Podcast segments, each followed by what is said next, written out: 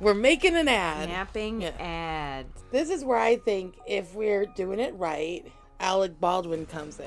He says a couple things. He listens to the podcast every week. Has he been canceled? Wait, is Alec Baldwin the one who killed somebody? I hear that Gary Sinise is free. Oh, okay, great. He hasn't worked since 2020. So, um, what would be the script that we would have Gary Sinise say for the Napping Through Happy Hour podcast? Listen to this damn show. Damn it. The Napping Through Happy Hour podcast brought to you by Geekscape. Real life, real drama, real time. I'm Gary Sinise. That's the the ad. ad. That's the ad. That's the ad. It is mind blowing and heartbreaking. how many original scripts are written every year but are never made. So we seek out these scripts and bring them to life with full audio production and professional actors. Check us out at Undiscovered Scripts, Movies made of paper. wherever you get your podcasts. Free.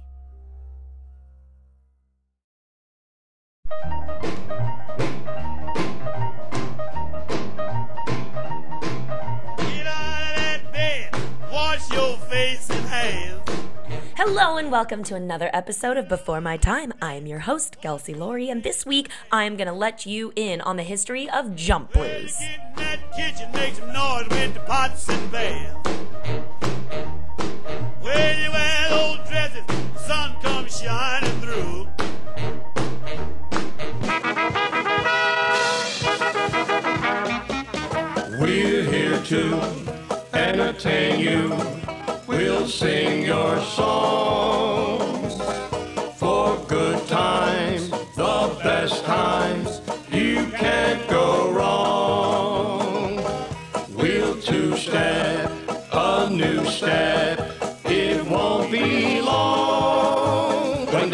are playing.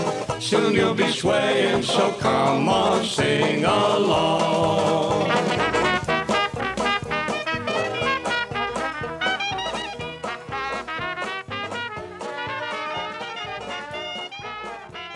All right, Gelsey, you've been, I don't want to say threatening because I want to learn about this, but you've been promising that we will talk about the jump, jive, and wail blues or just the jump blues uh, over here. So, what are, what, what is jump blues? Yeah, I know. I, it does seem like since the beginning of this podcast, I've always like, oh, well, one day we'll do one on jump blues, and it's it's kind of funny. It's not that crazy of a topic and hard, but for some reason, every time I would sit to research it, I would get overwhelmed because there's so many roots growing into this jump blues tree, if you will. Yeah. So this is, you know, I'm going to do my best I can to do it justice because I think it's such an important part of music history and development into what becomes rock and roll. It literally Yeah. is the Like the uh, precursor front to it? precursor right before rock and roll. So, sorry, the producer hat has just been put on for a quick second.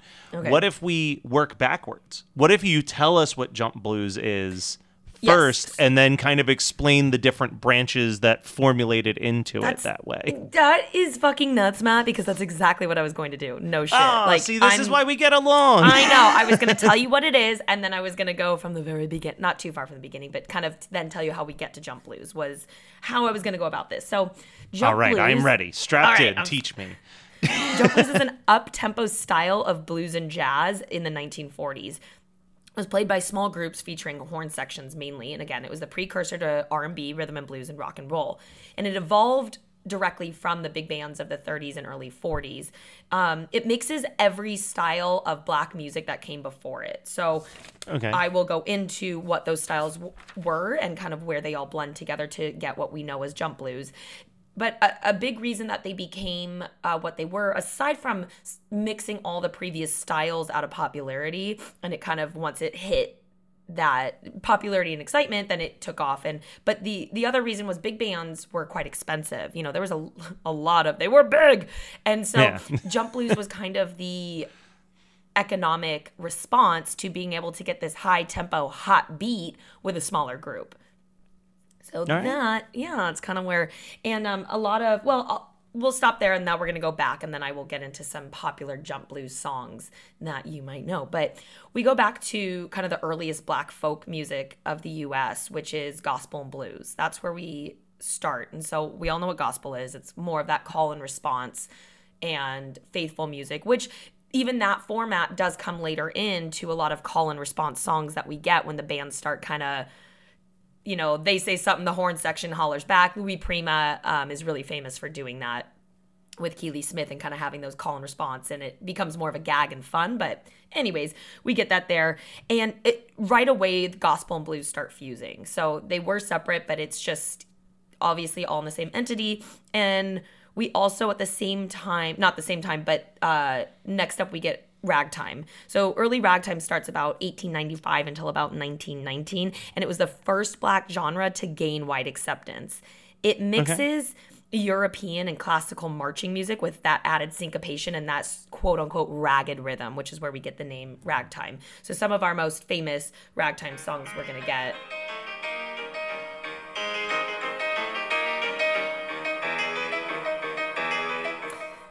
And this is probably the most famous Yeah, the entertainer. the entertainer let's fast forward a little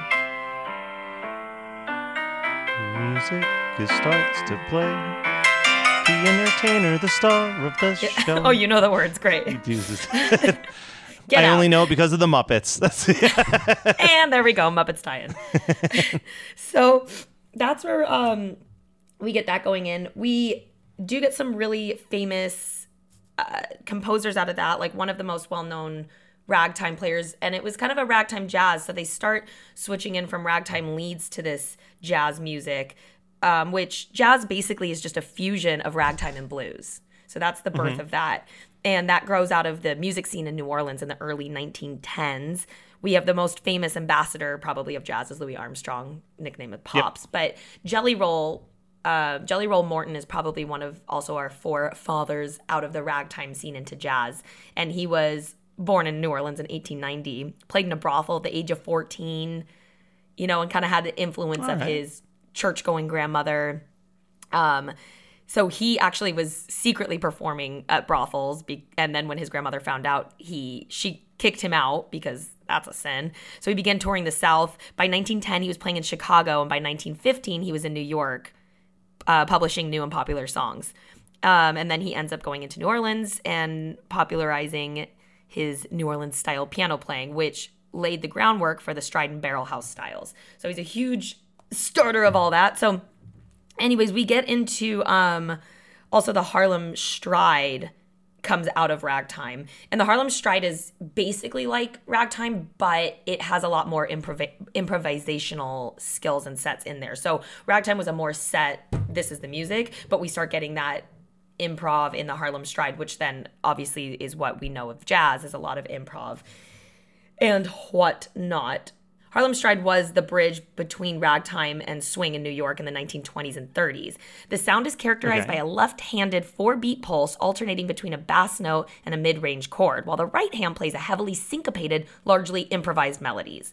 So, again, um, the Charleston is kind of more of a Harlem Stride. So we start getting those kind of like you know, whatever. Um, Yeah. And then we're going to get. Oh, here's a uh, jelly roll for you. Kind of still in that ragtimey. So this is still that ragtime, if you will. Then we get into Harlem Stride, which leads to jazz, which then now we're getting into swing, which is the dance music of the 1930s and 40s. Before we get quite into swing, it's there's a lot of like crossover time. So, you know, it's like obviously all this music is leading into the next, but developing at the same time. Um, Fats Waller is one of the most famous performers of the jazz scene in the 1920s and 30s, and he's of, often portrayed his skill as a pianist and composer. So he was out of um, Okay. the New York club scene and was soon in a lot of musicals and movies, but unfortunately, he longed for recognition as a serious composer and died before that did happen. Now, this happens a lot with artists after they die, and we look back at music history. He does have that heavy weight of being, you know, yeah, like we kind of suddenly go, oh damn, they're great. shit, yeah. and uh, here's some famous From your ankle up, This I'll is- say you sure are sweet. Fats Waller. From that down, there's just too much feet. Yes, your feet's too big. I'm pretty you sure 'cause your Fats Waller also did um, one of the more famous versions of Dem Bones. I Um, think the- so. Yeah. This is Yeah, another. like the left bone's connected to the knee bone or whatever, Oh. like that. This is a really famous Fats Waller. Ain't Misbehavin' Yes. is probably one of his most. Let's see. But you get a lot of that piano. That's where the jazz comes in. But you can hear that ragtime influence here, where that swing beat is starting to come in as well. So you know these are kind of like those composers that are bridging these styles, and we're starting to get into what what we will know eventually to get to jump blues. So now we're at swing music, which I said is the dance music of the 1930s and 40s, and we start getting big bands. And some of the most famous big band leaders and orchestra leaders, uh, we have probably the one that everyone's going to know, Benny Goodman, with the most famous Sing Sing Sing. So this is a recording from Carnegie Hall, actually.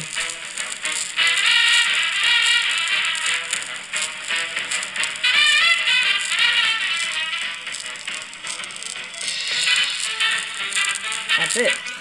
Or Little Gelsey knows that as the Chips Ahoy song because that was the song that they used for the Chips Ahoy commercial all through the early '90s. So when I was little, Yes, that's what was. I that's what I knew it as. You know, that's Benny Goodman, um, Duke Ellington.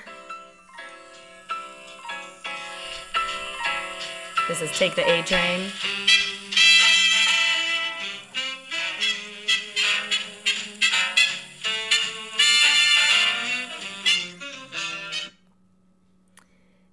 And who else? Okay, so yeah, we get into so those are just examples. Lionel Hampton is another really famous one. Oh, I thought I had the Lionel Hampton. Oh, I didn't make it on here. That's okay. You get the idea. But um Yeah.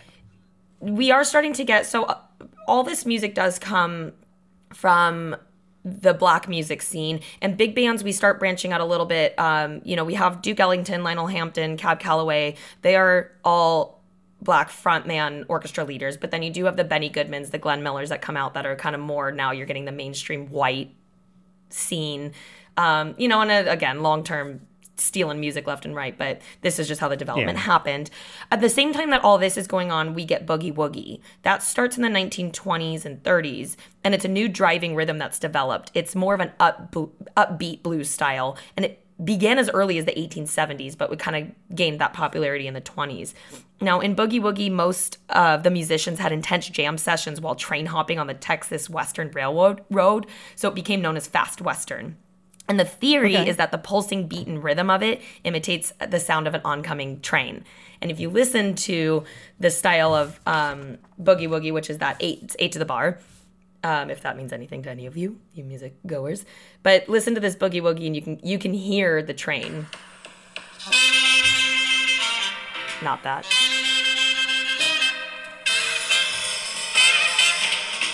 Oh, yeah. It's that rhythm of like a locomotion. You, I'd never. So then this is actually a boogie woogie song that really this style is getting close to jump blues. We're we're putting our toe into that a lot with that song, but you kind of hear the dun da da da dun da da da dun like that's that boogie woogie style. So swing bands started incorporating boogie woogie as it got more popular into their dance hits. Then you start getting, you know, Boogie Woogie Bugle Boy of Company B, and you get all these swing Yeah. songs that start even saying Boogie Woogie because it was the new thing. Now this sets the stage for jump blues of the 1940s. Jump blues now we have all this music before it, and it fuses blues and gospel, ragtime, the Harlem Stride, jazz, swing, and boogie woogie all into one. And if you listen to it, all of that, those elements are also what rock and roll incorporates and what rock and roll becomes is a fusion of all that. So we start getting um, probably the most famous jump blues performer is um, Louis Jordan is like one of the most famous again forefather so he had a witty swinging r&b side to him that not made him only the most successful african american artist of the early 20th century but also a primary influence on rock and roll and soul music. He began his solo career in 1938 and produced 57 r&b chart hits for decca records between 42 and 51 that won favor for both black and white audiences. Jordan's antic shuffling rhythm was adopted by many early rock performances including including bill haley and chuck berry while his energetic stage presence would most influence a host of R&B players, notably James Brown. So he has a huge influence into what we're going to know into the music field anyways. So this is a And that don't mean a thing. Louis Jordan jump They're blues song. high and you'll know why when you hear them swing. Highbrow, lowbrow, all agree. They're the You can kind of hear the boogie woogie. telling You can hear the you ain't gonna jazz. see Five guys Yeah. There comes that. You know, it's very New Orleans style as well, which um, this is a very famous Louis Jordan song. Let me see if I can get to the. This is. Oh God, you get to the word.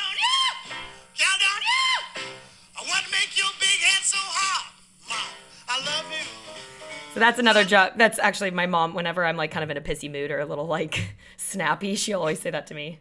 She'll be like, "Count down, yeah." Um, so yeah, so we got a lot of, you know, it's it's pumping up the beat. It's a small group, and they're trying to keep that spice that the big bands had within a small. There's we get a lot of the witty, fun, kind of dicking around energy of call and response. The lyrics um, sometimes had a more social commentating stance, and sometimes they kind of had a lot of sexual innuendos where then we get Big Joe Turner is another really huge forefront. Why do I keep saying that forefronter? Forefront, whatever, forefather. Um, and we get this one, which is not technically quite yet rock and roll. It even has the name roll in it. Um, I do want to say rock and roll. That idea had been earlier mentioned in lyrics and this that, but rock and roll didn't have the same meaning as then we become rock music. It was a sexual kind of meaning. I mean, if you're rocking and Okay. rolling, we all know what you're doing. So Yeah. this Big Joe Turner, we all know this song. We're not quite to rock and roll yet, but we're getting close. We're getting there. Get out of that bed. Wash your face and hands. Get out of So we got shake, rattle, and roll, which face and hands. This was covered. Yeah, this sounds like shake, rattle, and roll It for is. sure. Yeah. oh yeah, Oh. make some noise with the No, it- it- there. I believe people don't so. trying to just get to. Been in the seafood roll. There we go. Shake, rattle, and roll. Shake, rattle, and roll. Which later does get covered as a rock and roll song. Yeah. By Bill Haley in the Comets. Yes. Corrina Corrina is another big, big Joe Turner jump blues song. We've talked a lot about Hound Dog, Big Mama Thornton. Yeah. Um, in previous episodes, that so Big Mama Thornton is also a jump blues song. So it's kind of literally a lot of like songs that were then covered. So artists, uh, recording studios started getting hold of like this popular music. But again, you know, it is the early 50s at this point, and they're going, mm, we can't sell black music on the radio. Let's give this music to these white guys. And thus the birth of rock and roll. Okay, so then that leads us to Bill Haley and his Comets. And this is the first rock and roll song ever. The birth of rock and roll out of that is born. One, two, three o'clock, four o'clock, rock. Five, six, seven o'clock, eight o'clock, rock. Nine, ten, eleven o'clock, twelve o'clock, rock. We're gonna rock around the clock tonight. Put your glad rags on. Join me home. We'll have some Y'all can't see us right now, but it is a sock hop between Matt and I dancing. but you Uh, can which hear also- the kind of rhythms of that boogie woogie influence and all that. And um, so there was obviously like still guitars were being brought in with distortion. Louis Jordan um, was really known for doing that in that kind of early sound, which then is going to also lead into rock and roll. So yeah, so that is Jump Blues. There are so many artists that I didn't even talk about um, because it's one of those things that there's just so many. There's Nappy Brown, Big John and the Buzzards, um, Big Maybelline, LaVern Baker was a huge one, Roy Brown, Louis Prima's style kind of teeters into that jump blues for sure.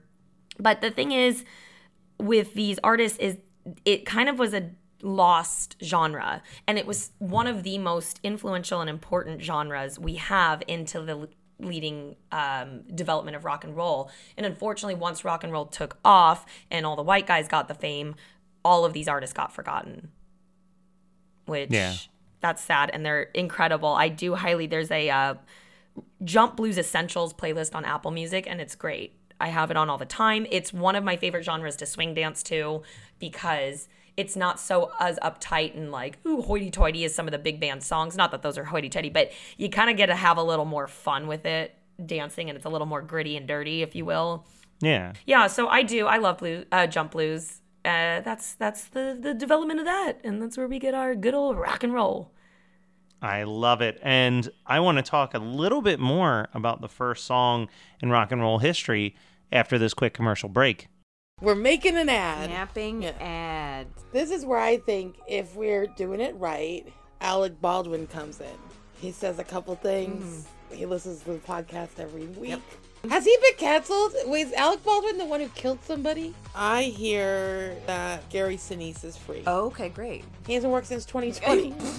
So, um, what would be the script that we would have Gary Sinise say for the Napping Through Happy Hour podcast? Listen to this damn show. Damn it. The Napping Through Happy Hour podcast brought to you by Geekscape. Real life, real drama, real time. I'm Gary Sinise. That's the That's ad. the ad. That's the ad. That's the ad.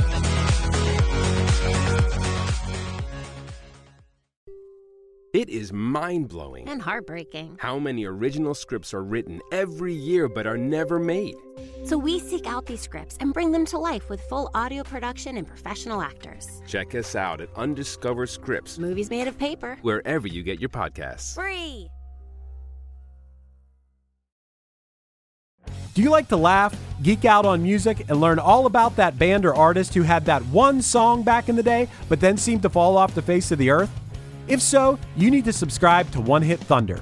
Together with an array of interesting and hilarious guests, we do a weekly dive into one hit wonders like Eiffel 65's Blue, Kreayshawn's Gucci Gucci, EMF's Unbelievable, Del Amitri's Roll to Me, Los Del Rio's Macarena, Musical Youth's Pass to Dutchie, and even Patrick Swayze's She's Like the Wind. So are you subscribed to One Hit Thunder or what? As Desiree would say, you gotta be. And as K7 would encourage, you gotta come, baby, come and join in on the fun of the One Hit Thunder podcast. Baby, come, baby, baby, come, come. Gelsey, you know, we talk a lot about Rock Around the Clock, and people always talk about how, hey, this is the first rock and roll song. But this was also the very first something else. And I'm curious if you know what that is. No. It was the first theme song for the TV show Happy Days. Oh, was it really? before, yeah, the first season of Happy Days, before they had that. written the song that we all know. It was Rock Around the Clock. Happy Days, Wednesday. I used to watch Happy Days as a kid all the time on Nick at Night with my sister. Like, I have actually never seen a single episode of Happy really? Days. Oh, it's been I so know, long and I know that I've would love it. But you would absolutely love it. It's so it's just easy. It's cute. It's um yeah. We I know we've talked about. I think this. I need to download Pluto. Everyone tells me that I. so, are you familiar with Pluto? Yes, app? I am. I know what it is. Yeah. So apparently, Pluto has like just specific vintage TV show channels on it. Like it'll just be like the I Love Lucy channel that just is 24 hours of I Love Lucy episodes and stuff. Like so I'm I like, need to download Pluto. I know uh, Chris Fafios, who's been on here talking about Willy Wonka, is like they literally have like a game show channel that's just all 70s game shows. Oh like, Die. so he's like, get it? He's like, it's a free app. Like, like I don't yeah, know I why you don't do have that. it. I know. I'm like, I would love to. So- No, I know we've talked about this before. That like Nick at Night used to have. I mean, I used to watch Laverne and Shirley. I used to watch I Love Lucy. I used to watch Happy Days, and now like Friends is on it. And I'm like, wait, what just happened? But that makes sense. I mean, as someone who's almost done watching all of MASH, there is need to watch a weird comfort, even when I'm not even paying attention to the to the particular episode. Just like friends. the feel of it, it feels just No, so I put on shows. soothing. Yeah, no, I put Yeah. on shows all the time. That I mean, I've seen both episode or seasons one and two of Ted Lasso three times through. And Yeah. sometimes I'll like put it on and I'm like, no, these are my friends now. When I'm lonely or sad, I don't need to be watching, but just hearing their voices, I'm like, oh, it's a little party. In See, I don't even think it's it's not quite that for me because I don't have the nostalgia of MASH directly, but it's like when I put it on, it it takes me back to the Nick at Night days, right? Like it just feels like oh, suddenly I'm like Yeah, a ten year old kid that just has like an old channel on, That's, or I, like yeah, I put Powerpuff Girls Yeah. on a couple weeks ago, like I- out of nowhere. I was like, you know what I want to watch today, and it the nostalgia and comfort of like that. It was a Saturday morning, and I put it on, and it just took me back to being a kid Saturday morning, and yeah, I get that. And that's why I think I feel like if I just even though I never really watched Happy Days or watched I Love Lucy, like just having that on in the background while I was doing something else would give me yeah, I'd be like, "Oh man, this just feels right." I'm just gonna put the Nick at Night theme song on on replay. Nick at Night, the place where TV. I don't remember that. though. Anyways, Well, all right. If enough. someone if someone has other old 50s, 30s, 40s musical genres that they really want us to cover one of these days, Yeah. how can they let us know? Yeah, you can let us know on Instagram. Find us at Before My Time underscore podcast or on Facebook. Just type in Before My Time. We will pop up. Let us know there. And also, if you got a little extra free time, maybe write us a little review. Five stars, eh? Yeah? Eh? Wanna? That helps us get in front of new listeners just like you. Thank you so much for tuning in each and every week. We hope to hear you. Oh my God, Matt, I can't talk today. I was doing so well. Jesus, the coffee's wearing off. This is good. You all are good. I appreciate you all. I love you. See you next time. There you go.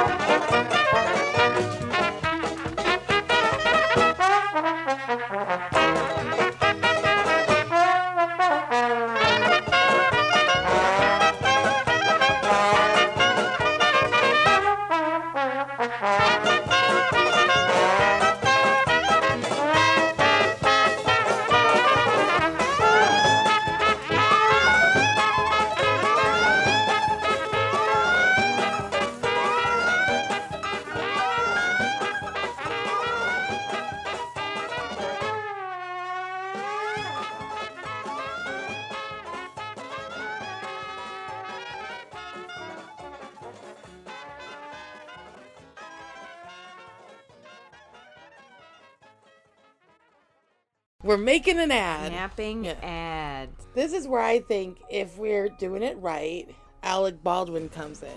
He says a couple things. He listens to the podcast every week. Has he been canceled? Was Alec Baldwin the one who killed somebody? I hear that Gary Sinise is free. Oh, okay, great. He hasn't worked since 2020. So, um, what would be the script that we would have Gary Sinise say for the Napping Through Happy Hour podcast? Listen to this damn show. Damn it. The Napping Through Happy Hour podcast brought to you by Geekscape. Real life, real drama, real time. I'm Gary Sinise. That's the That's ad. the ad. That's the ad. That's the ad.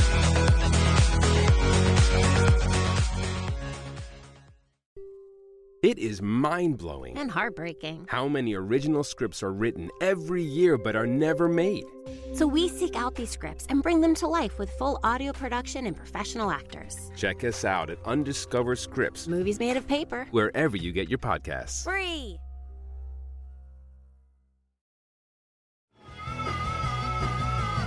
You're listening to the Geekscape Network.